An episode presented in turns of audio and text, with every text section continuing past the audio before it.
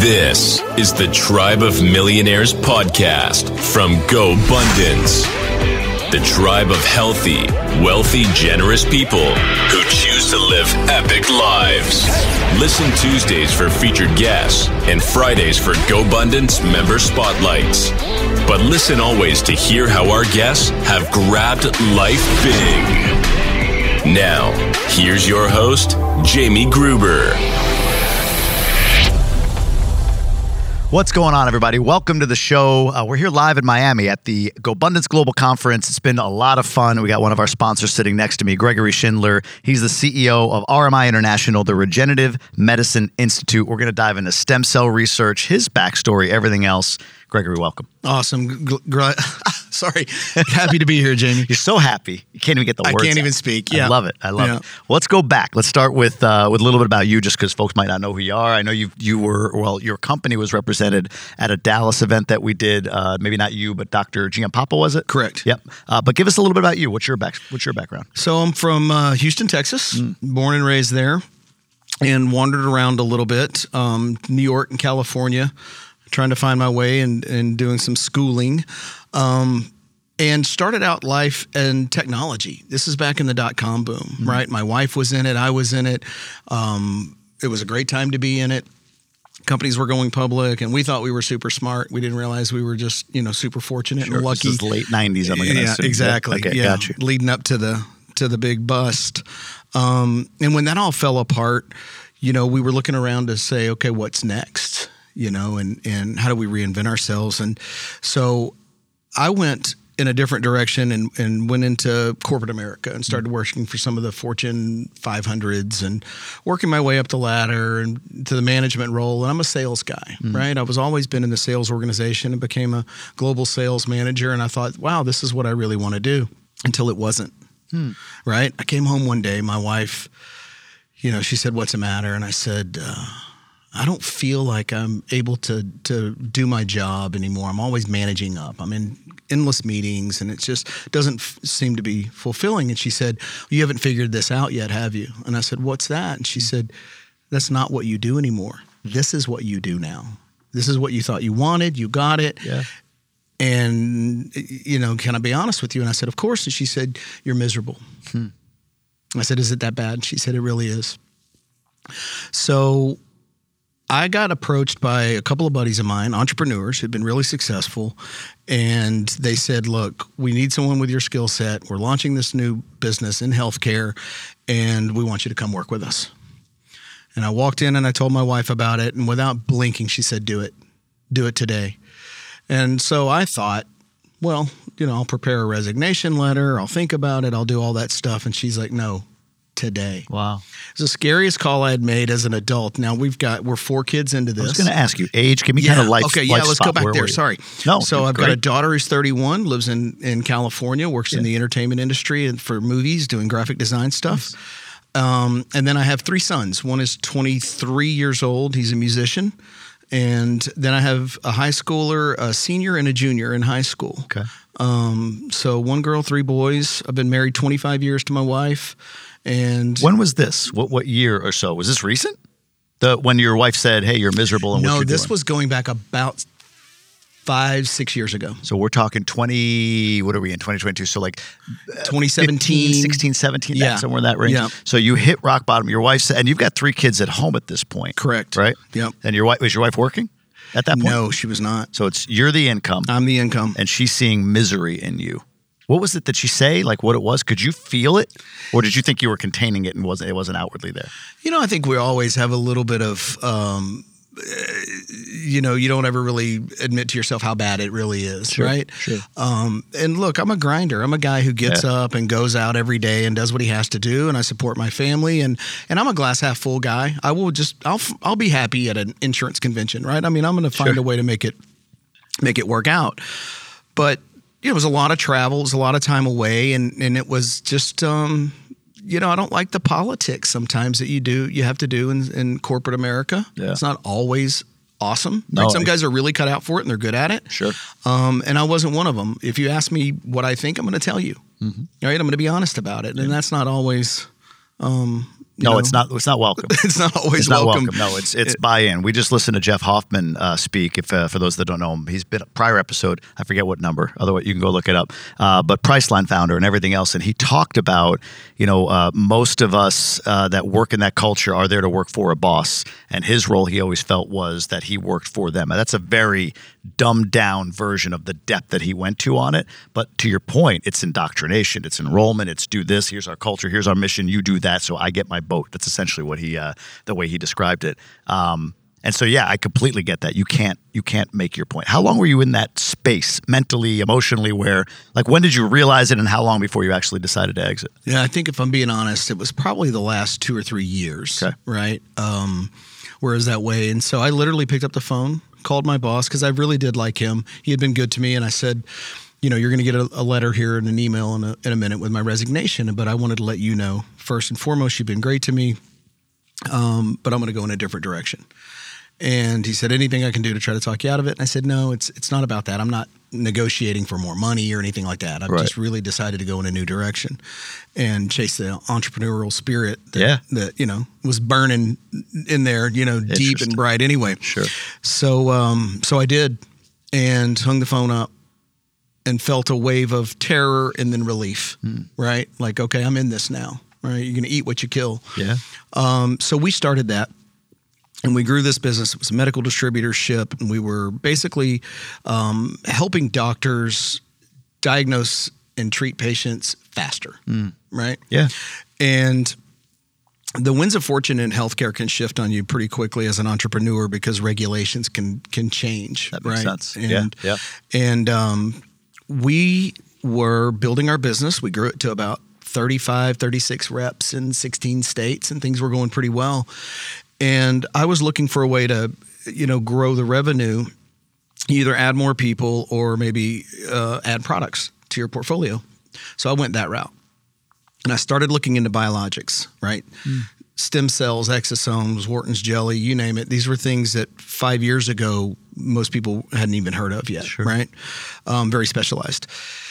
And I went to a few conferences and I was hooked. I didn't know a lot about what I was hearing about, but I knew that it felt right to me and it felt like there was something there that this could have a future to it. So I started studying it and it didn't take long. You start looking, you see that the CAGR on these are double digits, you know, like 20, 18 to 22, 23%, depending on which study you believe. Um, and I thought, wow, if I can be a part of any market that's growing at that kind of CAGR, then, then I'm interested. Sure. So we cobbled together a portfolio of these products and started introducing it to the doctors that we were already selling things to. Um, and it was an interesting learning curve there because modern or the traditional medicine model isn't really set up for um, new innovation that comes outside of the big pharma channels or some of the more traditional channels, right? Doctors are not not all doctors are really comfortable in that cash pay conversation with patients, um, and they're pretty conservative as a as a group. Um, you know, because they have to be. The stakes are high. These are Stakes patients' lives, yeah. right? Yep. So they have to be. And we messed around with that for about a year and had some success. And I got fortunate along the way. I was able to do um, a couple of studies with major universities, with athletes and things like that. And I got a pedigree pretty fast. I jumped a few steps, if I'm being honest. Sure. Um, but it was really quickly apparent that this distribution model with this was not going to work. So we opened up, we're entrepreneurs now, right? Yeah. So we opened up our own clinics and we were doing orthopedics. And I leveraged my success with these universities and some of the things we had done there and started treating patients and we started getting really good outcomes. Um, and we opened up clinics in Oklahoma and in Texas. And we were treating patients and things were going really well. And then the pandemic hits. So during the pandemic, we, we all had a chance to take a step back, or we were forced to take a step back and work on the business, things that we really should have the discipline to do sometimes. But, you know, as small Yeah, you're- business you're owners, in you're Yeah. in the business, Yeah, right? 100%. And we know those things. Yep. You know, intellectually, we know, oh, we need to take time to work on our business, but sometimes it's hard. Yeah. right? Oh, it's uh, to yes, create that discipline extremely. and that structure. 100%. But the pandemic gave us a really good opportunity because it, you know things were shutting down and you know storefronts were closed. And that's when I started. I met Dr. Giampapa, and Papa, and he um, has a reputation and uh, as as sort of the pioneer of cellular aging research. He had spent about 20 years researching this and and come up with some really cool science and technology but the means to validate it hadn't quite been there yet. The science, you know, the testing measures, some yeah. objectivity in the data. Sure. And that caught up in the last several years. Mm-hmm. You know, for example, with epigenetics, we're able to measure 900,000 markers on the human genome. Wow. Um, and tell which genes are active or inactive at any given point um, in time. Dynamic data coming back to us. Um, and that was really interesting and fascinating to me. So together we built a team and an organization, and we opened up our business in San Jose, Costa Rica. Mm. Why there? Costa Rica is an interesting place for a lot of reasons. The first is it's beautiful. Sure. It's not very far. it's, it's pretty easy to get to. Yeah. Um, but it has a 97% literacy rate. Mm-hmm. An interesting thing about Costa Rica is they got rid of their army in the 50s and they funneled all that money um, that they had been spending on their military uh, into education. Mm. So there's a lot of advanced degrees. There's a lot of professionally degreed um, people coming out, out of Costa Rica because they all have access to it. Sure, sure. Um, it's a blue zone. You familiar with the blue zones? I'm not. So Dan Buettner coined it. Um, there are five blue zones in the world, and Costa Rica is one of them. And the idea is that people live longer, they're healthier, and there's ten criteria that make some place a blue zone. And Got it's it. supposed to be, you know, the ideal environment, you know, in terms of longevity and Sure. health and things like that. And Costa Rica is one of those designations. And then the environment to be able to go down and, and do good science and good research and good work um, is really is, is is good in Costa Rica. It's a little bit more favorable than it is in the states. Well, that's what I okay. I was going to get at that. I want to ask about Blue Zone, and this might be my ignorance. Excuse me, I'm knocking the mic around here, but this might be my ignorance on this space. But why, why, why is Costa like the Blue Zone? I get that they're they live longer, these ten different markers, but why isn't it just opened up in Houston? Is there is there controversy around this type of work in the United States that you have to do it in another another country? Like why why Costa Rica, not just in your backyard? so stem cells. Um, there's always been controversy. Well, I know of a few, and I know I know there Right. are, but I mean I don't know if is, is it not possible to set up shop in the United Yeah, States? so the FDA is is very strict about what you can do with stem cells, and under an IND, investigative new drug Mm-hmm. designation, or an FDA approved research path, um, you can do stem cell work, right? But it's typically very limited into whatever it is they're chasing for that particular disease or condition, or or whatever it is that they're they've formed that research study for. Um, but it is illegal to take stem cells and give them back systemically or intravenously in the United States. Why is that? Let's start there for one second. I, I, I remember hearing things about you know aborted fetuses and umbilical cord. I mean, all this news, right? But the news has headlines. What's the real truth? Like, why why is it illegal? Man, you're going to bring the cynic out in me now, Hit me. Yeah, All let's- right, let's do it. So, and and it, it I, I used to think it was cynical. Now I just think it maybe it's true. Is um, the the U.S. medicine model is set up for diagnosing and treating symptoms. Oh, amen. right? Doctors Yeah. go to med school and they learn to diagnose and treat symptoms. Yeah. And then big pharma supplies the medications to address those symptoms, like right? vaccines. Yeah, sure. No, I'm just kidding. right? Continue, we could yes. go off. Yeah, I could take a turn. We, but not, no, you know, an analogy that I've heard used is it's like putting duct tape on the check engine light. Sure, sure. Right. Yeah. It's, we're not actually fixing the underlying root cause. We just want you to feel better, not necessarily always get better. Um, and I don't want to come off like I'm, you know, knocking and trashing No, big no, pharma and FDA and because yeah. we need that those Yep. regulations for a lot of the and, and they do a lot of good, Sure. right? In the U.S., you have an acute injury; it's one of the best places in the world to be.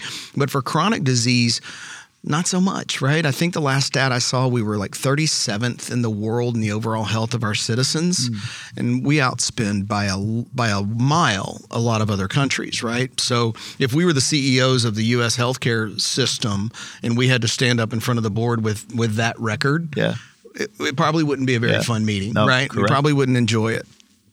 Um, we probably wouldn't be still the CEOs. Um, but so the the environment, the medicine, you know, the traditional model for medicine in in Western, you know, uh, certainly in America, it just doesn't encourage this type of innovation. And whether you think it's because of big pharma or or, or whatever you think, um, there are other countries around the world that just have a better view on it in terms of what it can do. We've seen a lot of good come from it, Sure. right? Um, there was a period of time in the U.S. where they were really trying to encourage um, the use of it and and new technologies and and to treat different illnesses and conditions. But like in a lot of free market economies, some people were a little less than responsible with that freedom. Yeah. And so they they shut that down on in June of last year and really got tighter on the use of stem cells and stem cell derivatives, products like amniotic fluid, Wharton's jelly, exosomes. And there's a lot of great con- uh, companies and labs in the states doing really really good work, but they're following the traditional FDA path and doing it the right way, right? And there's probably going to be some great benefit. I know of one that I read about the other day that has a treatment with exosomes for ARDS Um, um, which is a, it's basically a, a, a lung condition due to long COVID, oh, okay, got it. um, and it's actually what it turns out to can kill people. Right? Sure, it's it's what people were dying from um, when the lungs got impacted, and so there's a lot of promise with that. And I think they're in a phase two or phase three FDA study. Mm-hmm. Gotcha. So that's great and that's beneficial, but it's extremely expensive. It's a long process, um, and you know, not always, not everybody can can afford to do it or has the the resources to be able to to follow that traditional path. So countries like Costa Rica, we're a fully licensed clinic in Costa Rica under Yeah. the Ministry of Health, um, but it took seven years to get there.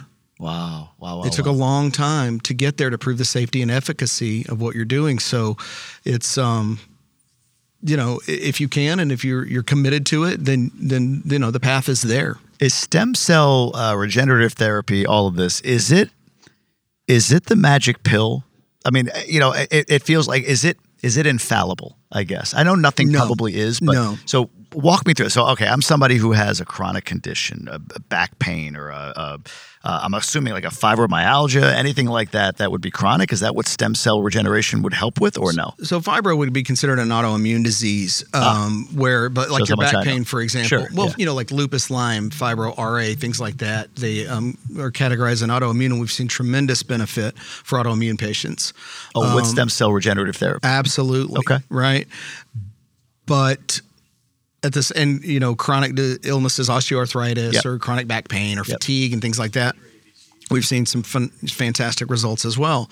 Um, but I stop short of saying it's a magic pill. I really do. There's, um, it's a puzzle piece.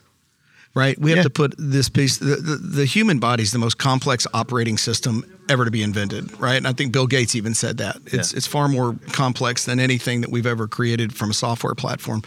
um, so it, it stands to reason that there's a lot of moving parts in this thing, right? And stem cells are one component of it. Our focus is aging and longevity okay and it's really easy to think about. If you think about, uh, all of us are born with a finite uh, stem cell stem cell pool, right? Think of it like a tank of gas in a car, but with no gas cap. yep Right, you just the easier you are on that car, Yeah. the further you're going to get. Right, you're going to go get more mileage out of it. If you stomp on it and you drive it hard and you don't change your oil and stuff, it's not going to last very long that's true right? Well, our stem cell pool is very similar, and it's in a state of decline from the moment we're born until the moment we die. Um, things like trauma, disease use up our reparative function faster. Call stem cells to the area to, to, to repair. So the idea is we want to try to um, top off the tank, if you will, or mitigate stem cell exhaustion, and we can do that today, Yeah, right? But again, it's one piece of the puzzle. Um, there, it turns out that you know the three main stem cell types there are more but the three primary stem cells that we have in our bodies support our musculoskeletal our immune and our vascular functions right Yep. three main systems of the human body very important um, one of them gets a lot of attention. That's a mesenchymal stem cell. That's because we use them a lot in orthopedics and it's considered the low-hanging fruit. Okay. but the other two types endothelial progenitors and hematopoietics, have really big functions as well and so what we've been able to do now is, is harness the ability to be able to collect those stem cells and give them back to patients. How do you do over that? What does that look like? So I, I was going to ask that. How do you harvest stem cells? So if I'm, I'm saying, hey, I've got a chronic condition, or or I'm I'm looking to uh, extend my life, right? I want to I want to have you know I want to refill the the cup, like you said, with stem cells that I'm losing.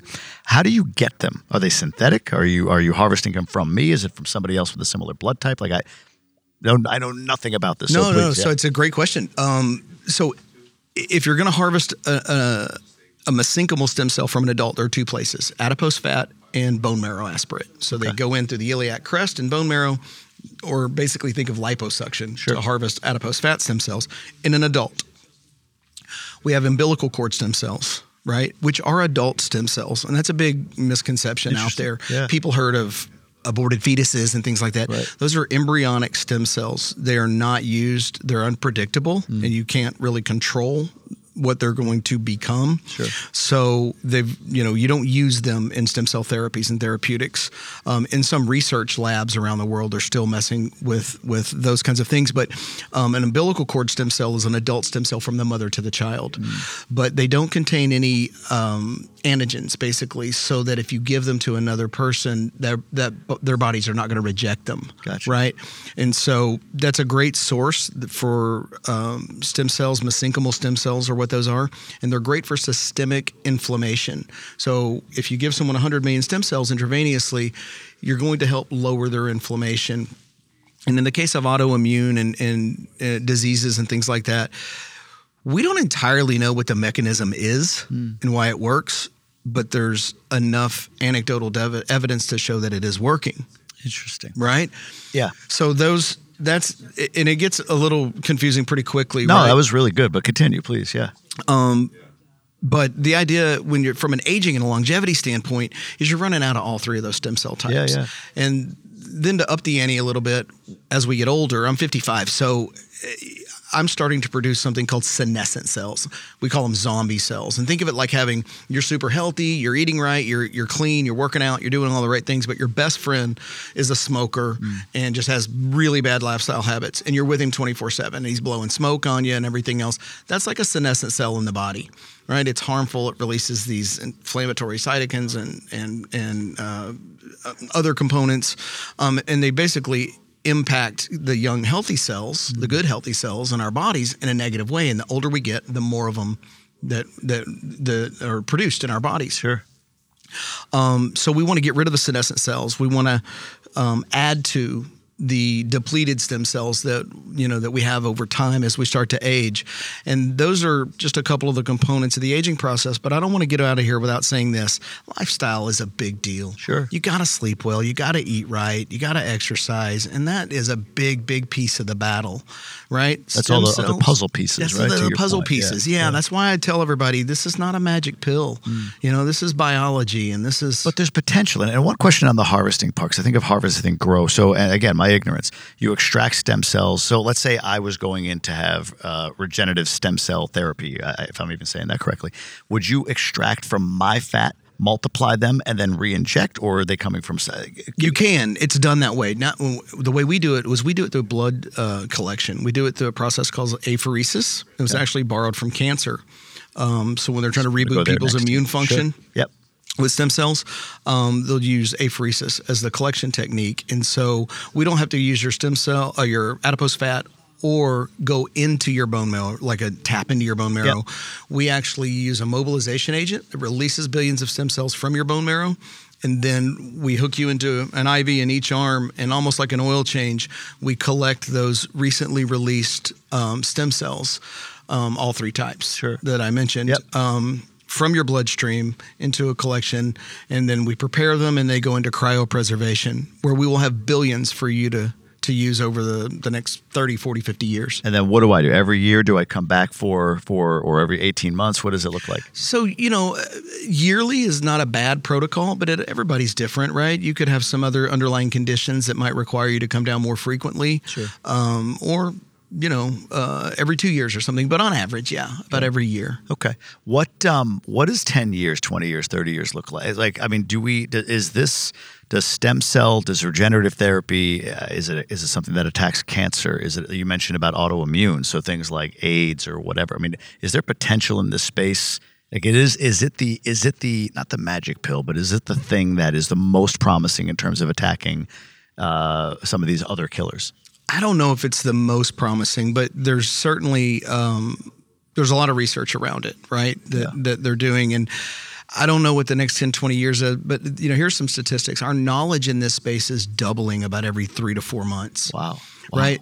And so if you think about it from a longevity standpoint, nobody wants to live to 100 or 120 if you're in poor health, right? So, you know, aging is defined as the functional decline of most living organisms over a period of time. Sure. Right? Yeah. That functional decline part is the interesting part. That's the part we needed to focus on. We've always considered the time component to it. Yeah. But if we can slow the functional decline, meaning our cognition, our mobility, the way we move and think and and and you know, be able to, to get around in life, then that's huge. That's a win. Imagine if you could extend it just a decade. Sure. Right? That's Yeah. a big, big win. And we're pretty comfortable now in that we believe that we can do that. And when you start talking about things like cancer and, and autoimmune, I think there's a ways to go. And there's a lot of people doing research on that.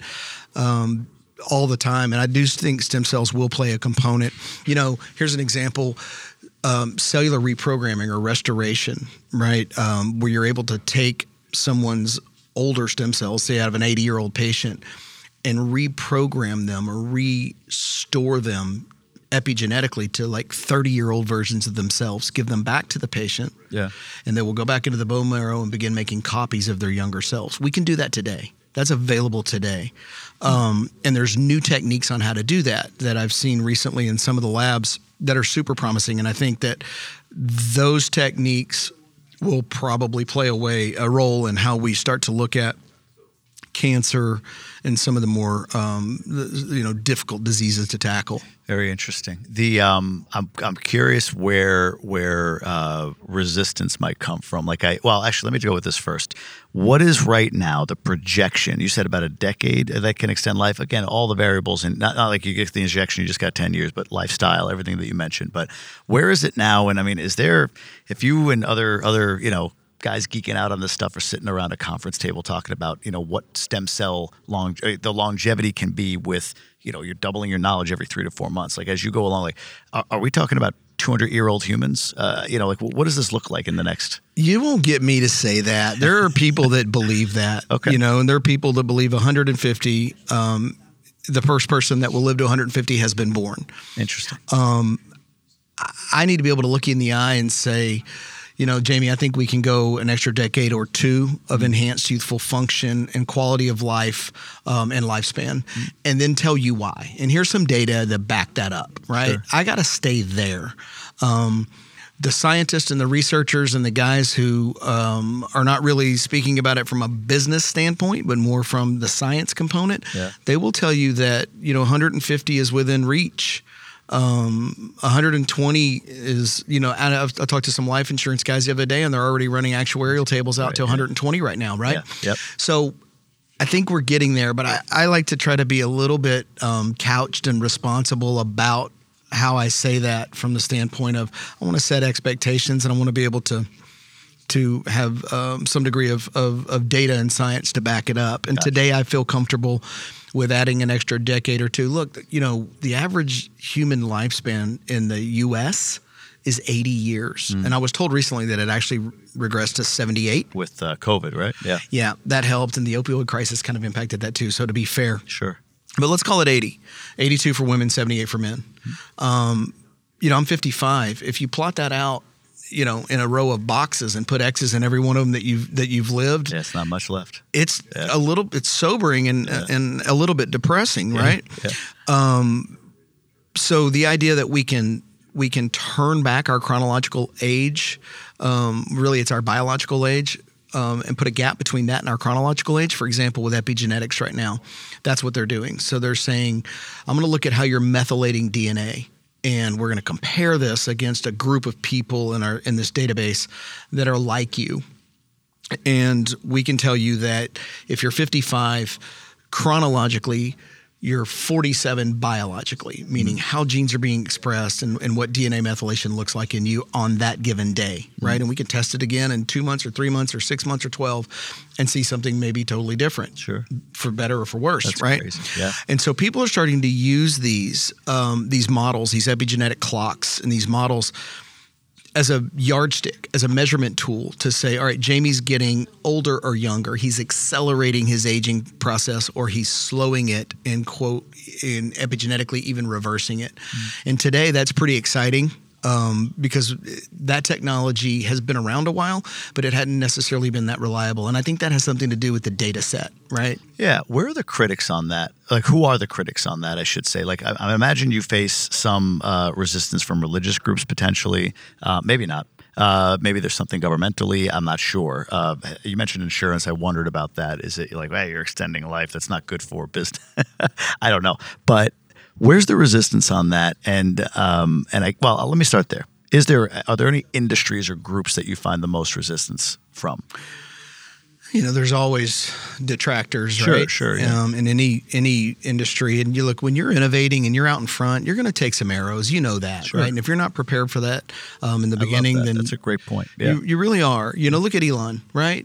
That guy's taking arrows and he's forged, but look what he's done. Yeah, right. He's done some incredible things, Un- unbelievable. Yeah, and, and unbelievable. and a lot of pioneers um, have done that um, and been in that position, and so we know that.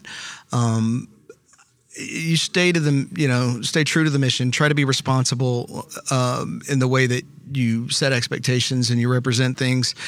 And you try to address the detractors, you know, to the best that you can, but you don't let it be a distraction Mm-hmm. from you. Scientists have different views on how to do things, right? gonna ask that You'll too. get guys Yeah. that'll tell you epigenetics are 99.9% reliable. And then you'll get guys that'll, you know, like getting attorneys to agree on something, right? You know, half the room will agree this way and the other half will agree the other way. You have to decide what you think is best, what the data's showing is the most accurate or at least the most reliable at that point in time. Um, and go with it, but I don't listen to a lot of the resistance and the detractors. Um, Uh, you're right. You're you're forging a path, right? You're pioneering a path. So there's going to be people saying, "Well, this can't be, or that can't be, or you know, you're snake oil on this, or whatever." But there's a lot of people I know that have gone through uh, your program from the the last event uh, so far that are swearing by it. You know that that that feel like they can feel a difference in in you know their performance, if you will, or their their uh, uh, the one person in particular had some chronic back issues that have like slowly started to resolve, you know, post uh, post treatment. So uh, it is extremely encouraging, and it's really interesting to see kind of what the future of it is. You know, Yeah, there's a lot of good, you, you know, that comes of it, and we see a lot of that anecdotal evidence um, with patients all the time, right? We do a lot of testing, so we test for inflammatory biomarkers and genetic, molecular, physiological. I want objectivity in the data because if I ask you, Jamie, how you feeling on Monday, and you say, "Man, Greg, not great. My back's sore. I'm tired. I don't feel great," but I don't ask you any other questions. And then on Thursday, I ask you how you feel, and you say, you know what, I'm feeling a lot better. Things mm-hmm. are, you know, my back pain's gone away. I got more energy, I'm a little more focused. What I didn't know was that over the weekend you went to a family reunion. Right, You right. ate a bunch of bad food. Maybe you drank some beers. Yep. You know, you just had a good time and saw family. And so on Monday morning, you didn't feel great, right? but you cleaned up. You know, you started eating clean, going to the gym, working out, hit the sauna a few times, and by Thursday, life was back. You were sleeping better, sure. and you felt great on Thursday. Yeah, makes sense. That's the subjectivity in healthcare that we don't always know, Mm. right? And patients are not always compliant in, in telling us subjectively what's going on and giving you the whole story. So the more objectivity in the data that you can get, the better, right? Because the data won't lie at the end of the day. Mm. Yeah, yeah, Um, makes sense. and so we like that, right? And when you're when you're in a new field and in, in an industry that's nascent like this, um, you want as much of that as possible, Yeah. right? How, how much competition is there in your particular? Is this is this getting bigger? Is Costa Rica littered with with guys like you and companies like yours? no, right now? we're actually the only licensed facility in the entire country of Costa Rica. wow. Um, there are people, you know, Cancun and Colombia and Mexico and BVI, I think, some other places that are doing some version of it. But to our knowledge, the way we go about it with the aging longe- and longevity component, there's nobody else really doing what we're doing and taking the approach that, that we're taking. You can go a lot of places and get 100 million stem cells Sure. and they've done some good, right? And they'll Yeah. gladly, but we'll try to talk you out of that. We really want a more of a programmatic approach um, and be able to work with you on functional medicine and nutrition and sleep and things like that. Yeah. Because again, I do believe wholeheartedly that these are puzzle pieces. And if we can get the best possible return on that investment, then we have to. And some people are already there, right? a lot of these members, the GoBundance members, they're really proactive and Yeah. they're advocating for their own health, right? And that's awesome. That's why I think a lot of them have had good outcomes. Yeah. But if you're unhealthy and your lifestyle habits haven't been great when you get to us, then there's a lot of nurturing and coaching that we need to do to make sure that you get the best possible, you're in the best possible condition to get a good outcome or a sustainable outcome. Does that make sense? It does, yeah. And it's yeah. true in orthopedics and it's true in longevity. And, you know, this longevity industry's crazy, right? I mean, there's people who believe that it will be the biggest industry mm-hmm. With the most growth, uh, maybe of any industry, uh, you know, that's ever come before it. And that's a big statement when you're thinking about technology and lifestyle, lifestyle, lifespan, right? I mean, you're talking about uh, the so, one thing that we always say: hey, you can make more money, you can make more friends, you can't make more time, right? But yeah, to some extent, you can make more uh, I guess, uh, what youthful time uh, at least, right? Today, yeah, I think yeah. so, right? And you got guys, you know, this is awesome too. Guys like Bezos and and you know these billionaire guys are throwing tons of money. Altos Labs is yeah. coming in and they're doing some really really advanced research. And we saw what it did for electric cars. We saw what it did for space, sure, right? And it'll probably do it for longevity too. So I love that, and it's going to take a all of us. It's going to take a collaborative and combined effort and everybody to do their piece. But I love it. I think it's ultimately at the end of the day, humanity wins, and if if we keep that in the in the windshield, that's that's what's important. I think. I love it. Wow, incredible. How do people learn more about you, your company? Is there a place you can direct them? LinkedIn account, website, anything like that? Yeah, we're all over the internet like everybody else, right? It's it's rmi-international.com is the website. Okay. Um, but um, and if somebody goes there, I mean, is this something where it's as simple as fill out a form to work with you? I mean, I, I know there's you know they're gonna have to have to uh, go through a process. I'm assuming, but what does that look like if they wanted to come work with you? So there is a little you know email capture and a form on there, right? That we can do. Uh, there's a phone number. Typically, how it sets up is we want to have a quick consult with someone just to make sure there are no exclusions, right? If you've had cancer in the last two years and just some general things like sure, that. Sure. Um, but then we get on the phone with one of the docs um, at RMI, one of the, the medical team uh, members, and, you know, walk through what it looks like, um, what your goals are, you know that's super important when people come right? Oh, i just want to do stem cells is not a great goal right. right? But if if you know you're you're fatigued or you're in pain or you're just whatever your condition is um, to really help kind of clarify what the end result is going to look like. Yeah. so we know what a win is yeah sure. right? I want to know i want i want to say jamie these are the three things you told me that are most important to you. That's what we're going to focus on and that's how we're going to measure how successful we are. That's a super big part of the process for me. Excuse me Amazing. Um, so that you come away feeling like, yeah, yeah, we hit all three of these, or yep. we got two out of three, right? And this is medicine and it's healthcare, and um, you know, you yep. do the best you can, and, and and most of the time we're you know we're spot on, but you know, like anything, you yeah. know, we're, we're, you don't always bat hundred percent. Well, nobody does. Nobody, nobody does, right? Yeah. So no, I, I, think it's great. Well, Gregory, man, I appreciate you coming on. I appreciate you talking through. This is fascinating to me. Again, it's a space that it's it's almost like um, sub mortgage crisis. Like ah, yeah, it was all those bankers, but nobody understands the depths of it. It's the same thing now. Like stem cells. You hear it all over the place, but nobody understands the depths of it. I don't understand. Like I know that there's regenerative therapy. I know there's a lot of promise in it. I know that there's extension of life, all of that. But the nitty gritty, I just honestly was unclear on. So this gave me a lot of clarity. I really appreciate that. Yeah, I hope it. Was you know, I didn't see the deer in the headlights look that much. You know, Jamie. So no, at the end, I was actually my, my throat was starting. If you did see a look, I had I was going to grab the water. Something like went in my throat. Like don't cough, don't cough. No, I'm used to seeing it like at you know cocktail parties or PTA sure, meetings sure. when the guy you know the poor guy that walks up and asks me what do you do. Yeah. Um, you know I learned not to say stem cells. Right now, it's like, uh, you know, I try to help people enjoy doing what they love no, to do no, for no, longer See, and stuff like where, that. Let me help you with marketing. You, what you should be saying when somebody says, "Oh, what do you do?" You say, "I make people live longer." And then people. turn and walk away. And I would I would amp it up a little bit. The beard is good. If you're on YouTube, the beard is good branding. But on top of that, you should look like you're from the future. Because when you say that, right, some sort of black uh, I don't know, very tight outfit, maybe. That sounds, you know what I'm saying. Uh, a big collar, perhaps. I don't know. And you just say, uh, glasses. With that beard, black glasses. Men in black style. I love it. And you simply say, I make people live longer. Turn and walk away. Walk off. People just... will want to know more and more and more about you if that's how you if that's how you show up in the world. The suit thing, it's not working, man. Not, got, all right. You got to get rid of that. it. I'm going with the cape. I'm getting a cape. cape is even better. It's there you awesome. go. That's my marketing lesson for today. Gregor, again, thanks for coming in. Thanks, Jimmy. Well, that's it for this episode, but be sure you subscribe for future episodes. Give us a rating and review as well. It just helps us grow the podcast, grow the reach, and give as much value as we can to you on a week to week basis. Be sure to go over and check out GoBundance.com while you're at it. Check out Emerge if you're a future millionaire, our elite division if you're in that one to five million dollar range, or our champion division at five million plus. Or on the women's side, GoBundance Women is available for all of you to join an amazing group of millionaire entrepreneurial women. And if you haven't already, jump on tribeofmillionaires.com and order the book that is the namesake of this podcast. And you'll learn all about what this whole GoBundance thing is, what masterminds are about, and the power of community, accountability, connection, and all of that as you pursue your goals. Thanks for listening again. We'll talk to you soon.